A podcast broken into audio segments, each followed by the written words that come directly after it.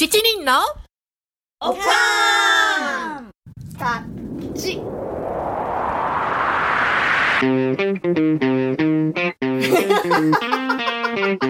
It's from America. America.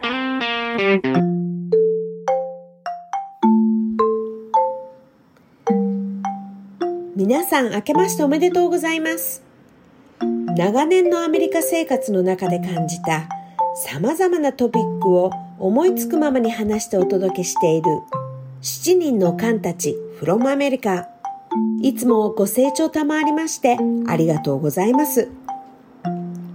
さて今年2024年の年始めに2本立てでお送りする今回の内容は無限に可能性が広がる未来へのメッセージとしてまたまたおかんたちが好き勝手を主張させていただきます。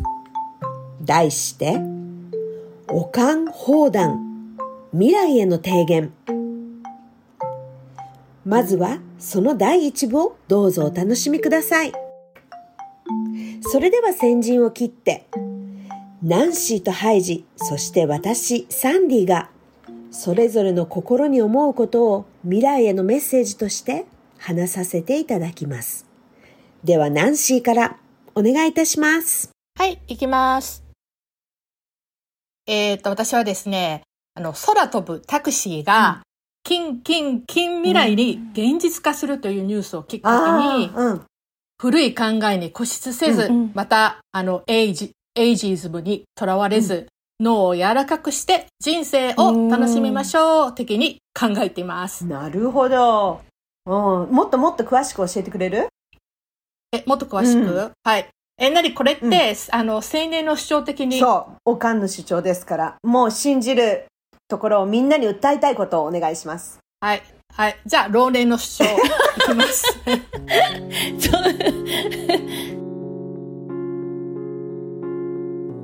空飛ぶタクシーが2028年に現実化するというニュースがリビングルームから聞こえてきました。最近は技術の発達のスピードについてきてないと感じていた矢先の出来事。アメリカの都市では無人タクシーが走り始め、AI はそれを通り越して AGI の開発が進んできている昨今。でも人間は未知のものに対する恐怖があるためか、それらに対してネガティブな意見も多く、ニュースでも取り上げられています。私も正直このスピードにはついていけず、恐怖を感じてネガティブになっていました。でも考えてみてください。例えばね、昔は不可能とされていたことも、今では当たり前になっているものがたくさんあるじゃない？ちょっと待って、サンディなんか言いたそうだから、ちょっと待って。はい。じゃあ、サンディさん、はいはいはいどうぞ。えー、と昔、五右衛門風呂とか行って、ほら、お風呂はもう、なんていうの、下で薪を焚いて、空はいはい空気を吹き入れて、ひ火加減で調節して、こうね、た竹でそうフーフーそうそう、ってね夫婦、そうしなきゃお風呂に入れなかったのに、今はもう、なんていうの、浴槽が勝手に、なんていうの、は、あの、お湯を張ってくれて、で、お湯沸きましたよとか言って、お風呂の方が喋ってくれて、で、最後うんは、お風呂使い終わった後は、あのなんていうの、浴槽内を自動で掃除して乾燥までしてくれるようになった。掃除もしてくれるの、ね。今。音楽付きでね。うん。タラララ綺麗になるみたいタラララそれはタララああなんかちょっとお風呂が沸きました。あ、なんかその音。違う皆さんのうちは。そんなことな排水口を掃除してくれるんだよね。そうそうそう排水口の掃除を始めますとか。便利。アメリカにはないけどね。なんかね、あ、ごめん、これって電車の音楽だったかな間違えたかも。関西、えー間違えたかも。あとは考えられるのは、うん。なんていうのかな、うん。もうちょっと何年か前だけど、私、あの、うん。腹腔手術っていうの？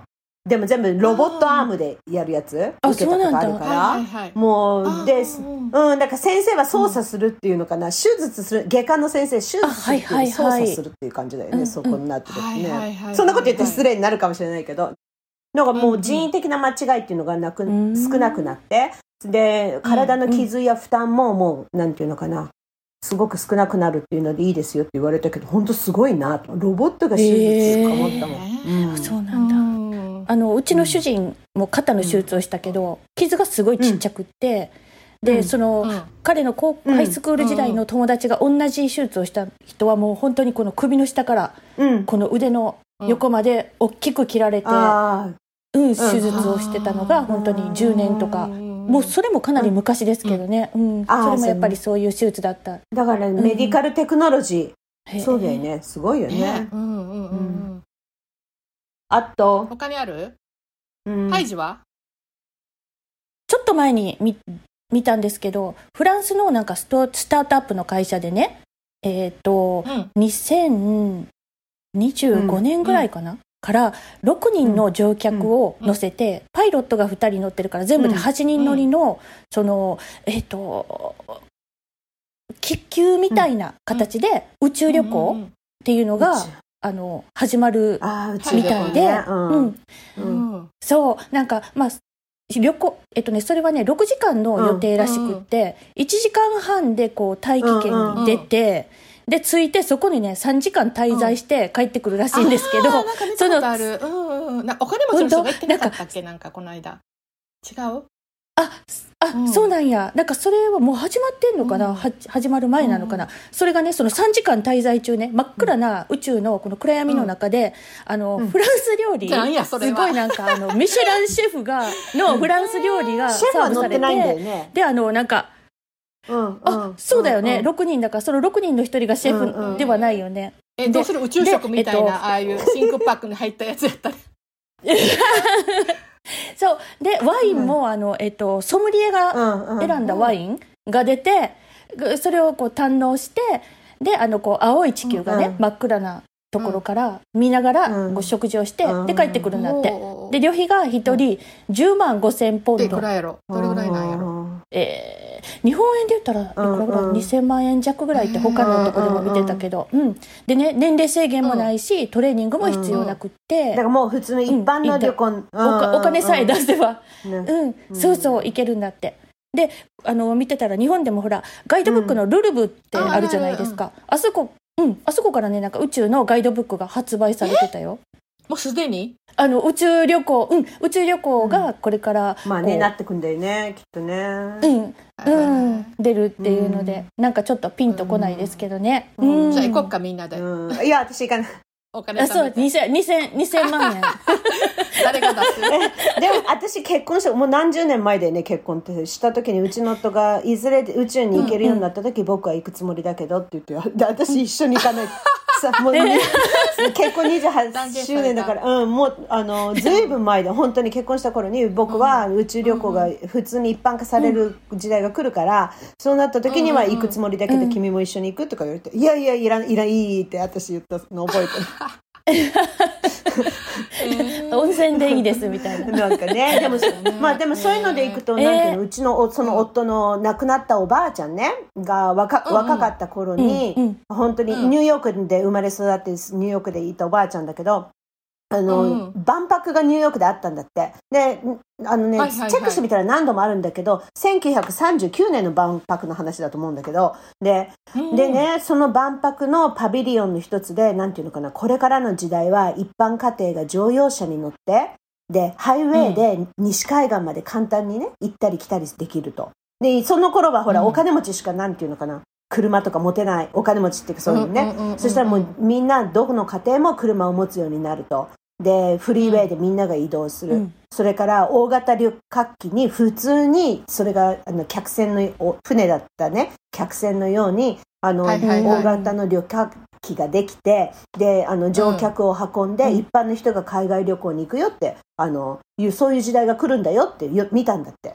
でそれ若かった時で、そんなのね夢のようなことだなと思ってた。らその時代が本当に来たわってその頃80いくつだと思うけど。うん来、たっていうか本当に普通にななっている普通になった。うん、それ言ってたおば、で、うんおばあさんもうん。あの、アイルランドに旅行に行ったりとかね、その海外に行くことできて、それで、うん。自分も旅行するこ、そういうふうに飛行機で旅行する時代が来るとは思ってもみなかったわ、みたいな感じで。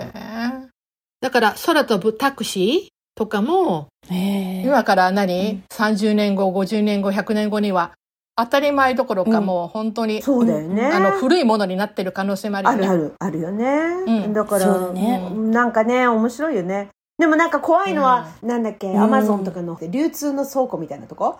ではさ、もうディストリビューションのロボットどんどん活躍してるじゃない？で、でもなんか怖いのはロボットみんなに名前があるんだよね、えー擬人化されててね。ええそうなんだ。なんかすごいなとか思うよね、それね。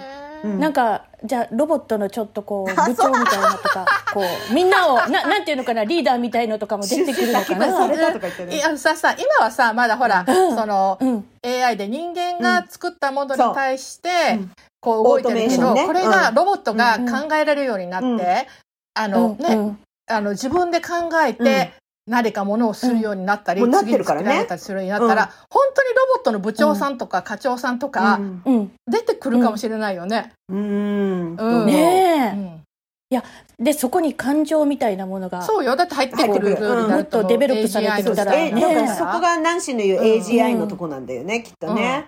うん。もうなんか今すごいさ、大手の会社がこぞって、うん。ね、開発しようとしてるもんね、今さね。れてるよね、なんかなんかうん。ね。えーまあそれはちょっと怖いけど。なんか昔映画です、昔あの、えー映画で、えーアイロボットだったっけ？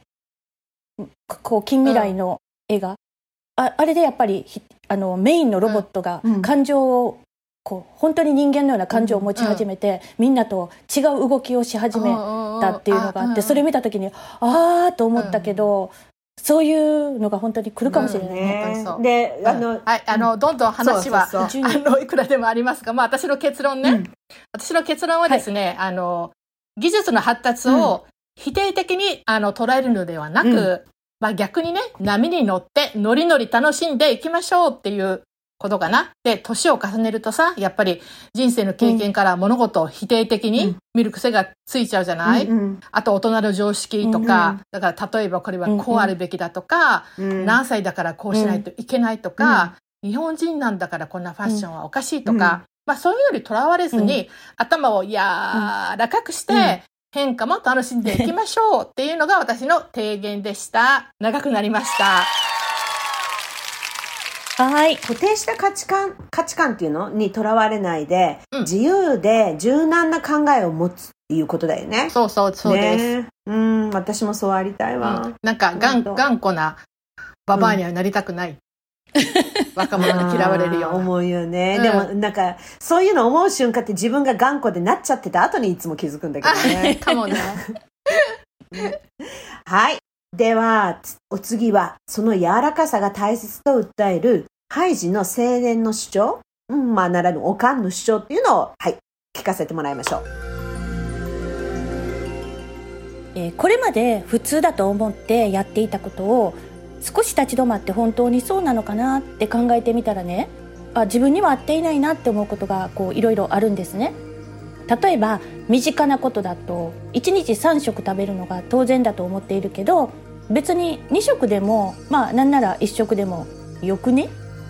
もしくは5食でもよくね？みたいな。これまでこうあるべきこうするべきと思っていることは本当にそうなのかな？私はそうやって考え出してから自分軸という意味が分かりました。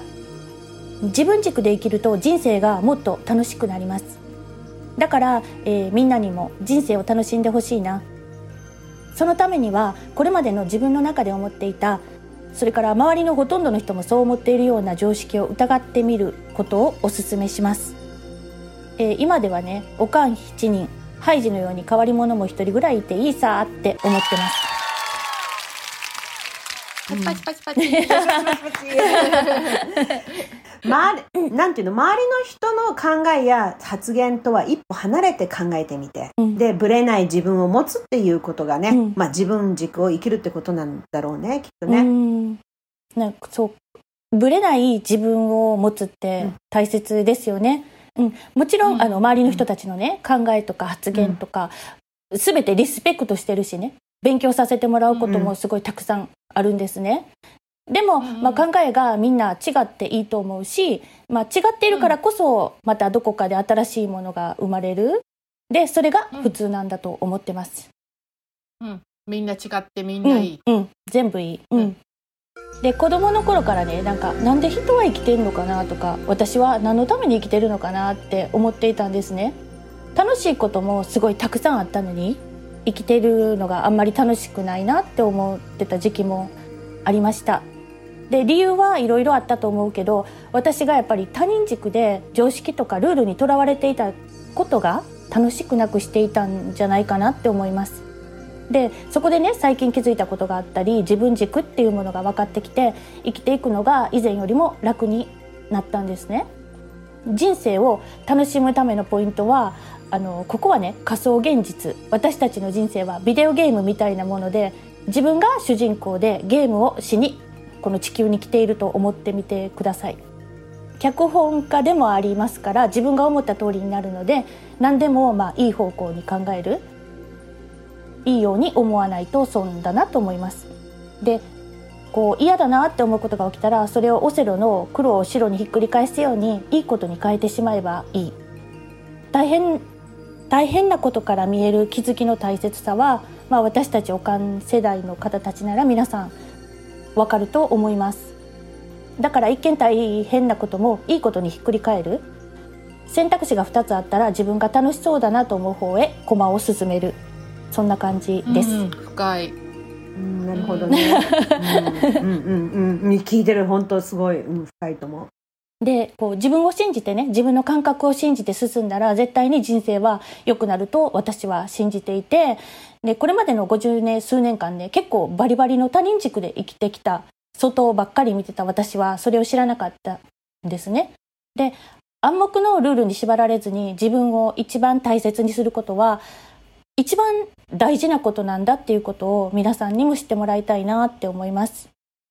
それはあの他の人たちを無限にすることとかとは違うし、もちろん周りの人も大切にしながらです。で、仕事でも趣味でもね、遊びでも自分の気持ちに従って好きなことをして、毎日を軽やかにね、楽しんでいける人が幸せになる時代に突入するそうです。そしてその幸せをね、周りにも無限ループさせていけたら最強だなって思っています。イエーイ皆さん喋った。すいません。うん本当はあの周りの人に気配りができることってとてもいいことなんだけど、うんうんでも自分が納得いかないことでもねたまに周りに合わせて無理してしまったりすることあるじゃない、そうすると気づかないうちにストレスになったりしちゃうしね。自分の心に嘘をつくというかね。うんああ、うんそっかそっか。そう、気配りと自分の思いを押し込めてしまうっていうことは違うもんね。うん。そうそうそう、うん私もある時なんていうのかなノーということの大切さに気づいたんだよね。ええうん。でも初めはねそれを言うのを勇気が言ったんだけれども、でも慣れてくると拒否するとか否定するんじゃなくって、うん、うん自分はこうだからねそこういう理由で、うんやんわりこう言うことができるようになってくるんだよねだんだんね。うん。だからなんていうのかな自分軸を持つっていうのはそういうことなのかなと思います。うん、うんそうだよね。やんわりとこううまく自分の意見を言えるってすごいと思います。ところでさ、あの、サンディのメッセージもうん、ちょっと、あの、似たようなところあるんだよね。この発言と交差するような部分が。うん。そうだねあの私の元のメッセージは、うん。ネットに翻弄されないで自分のライフを立て直そうっていうところなんだけれども、うん。でも、ね、なんていうのかなネットでも普段の生活でも、うん自分の価値観をしっかり持つことが大切だと思うのね。うん、でうん。それでそしてなんていうのかなあまりネットとか他の人の情報などに振り回されないでで自分の世界を持ってあのそれを楽しむこと楽しんでほしいってことを言いたかったのね。うん、うん、うん。じゃあ私の主張をさせていただきます。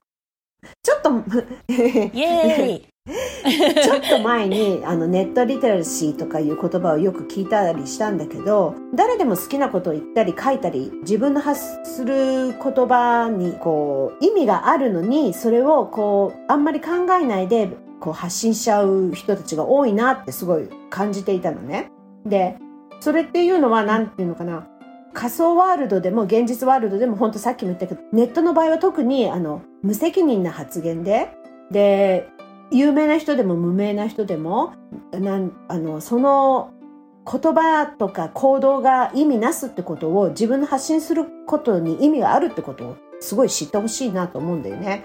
でもっと具体的に言うと今の若い人たちとかってソーシャルメディアとかでなんていうのかな学ぶことって現実社会で学ぶことよりも影響力が大きいんじゃないかと思うことよくあるじゃない。でそれを悪いとは言わないんだけれども、ね、それこそあのナンシーのに柔軟な考えを持って受け入れたいって本当に思ってるんだけれどもでも発信する側の方とかね情報を得る人も両方ともちゃんとしたモラルとかエシックスっていうのを持っていてほしいと思うわけ。でネットの世界は本当便利になっていいこともいっぱいあります。で、知らなかったことをね、学んだり、知らなかった人と出会うことができたり、本当端末を、あの、接続するだけで、で、自分の現実世界とは違う世界につながることができるじゃない？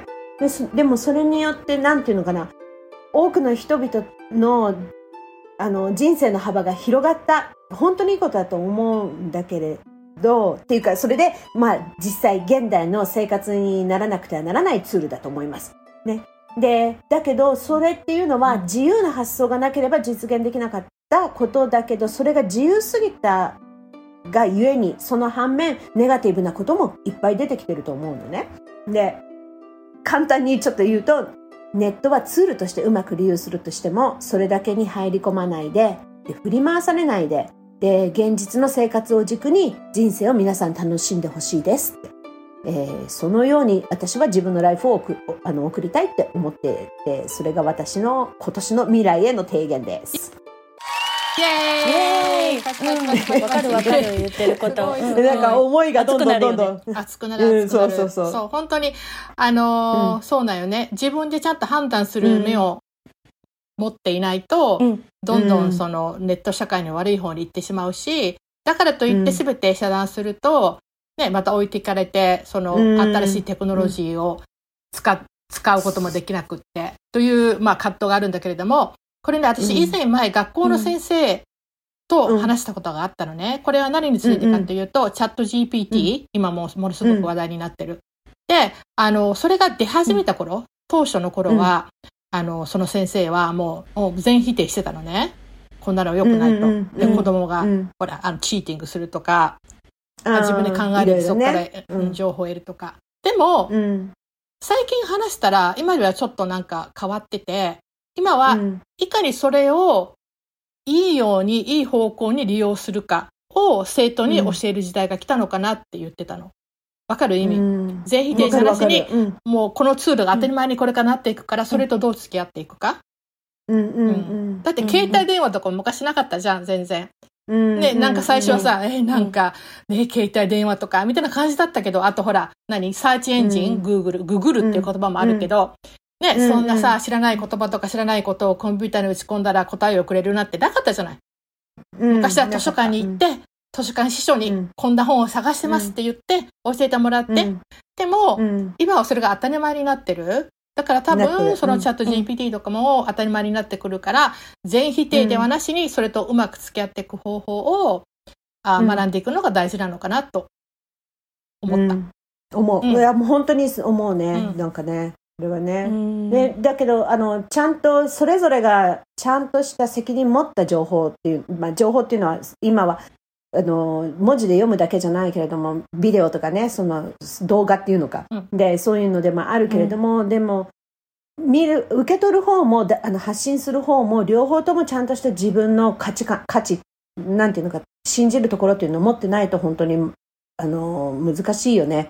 うん、責任も、みんなが責任持ってほしいし、そ、ね,、れから自分の価値観っていうのをちゃんと、うん、さっき言使った言葉はモラルって言葉だけど、うん、持ってないといけないかなって思う。本当思うね。さ、逆にこれだけそういう、そういうものが発達した中で、いろんな何でも情報が子どもたちが取れちゃうっていうところで、逆に今の方が親が親と子どもとが、こうもっといろんなそういうモラルだったり大切なことだったりっていうのをなんていうか親親がもっと共有してあげないといけない時代なのかもしれないですね。学校の授業でも、なんか、もあるのかな？なんかもっとネットリテラシーについて、もうちょっと時間を割いて、ちっちゃい子供とかに教えていかないと、あの、ね、怖い目にあったりすることもあるからさ。これからも学校の授業の内容も変わってくるだろうね。うん。そうだよね。だって赤ちゃんが携帯電話でビデオレストラン行ったら見てますもんね。で、それ、いや、赤ちゃん用のアプリがあってね、それをね、見せるようになってるのね。あ、そうなんだ。なんかね、買ってきてね、もう考えもしなかった角度から、ほら、なんていうのかな。自分をね、見つめなきゃいけなくなってきたし、それから世の中の常識にとらわれないで、柔軟なね、新しい考え方を受け入れることも必要になりました。うんね。まあ、せめて受け入れようと試みるという姿勢が大切だなと思うんですけど、うんまずは自分を一よく理解するというところから始めなきゃいけませんね。お正月に送るおかんたちからの未来への提言パート1ということで、まずはナンシーとハイジ、そして私サンディのメッセージをお送りしました。これ伝えたいことがどんどん広がって、もっともっと話せるトピックなのですが、できたらこのトピックで一つのエピソードを作ってみたいですね。今回のお正月おかん放談は、パート1、パート2の2本立てで皆様へ発信しております。まだまだ話は続きますので、もう一つのエピソード、おかん放談未来への提言、その2の方も続けて聞いてくださいね。ではでは、パート1はまずはこの辺にて。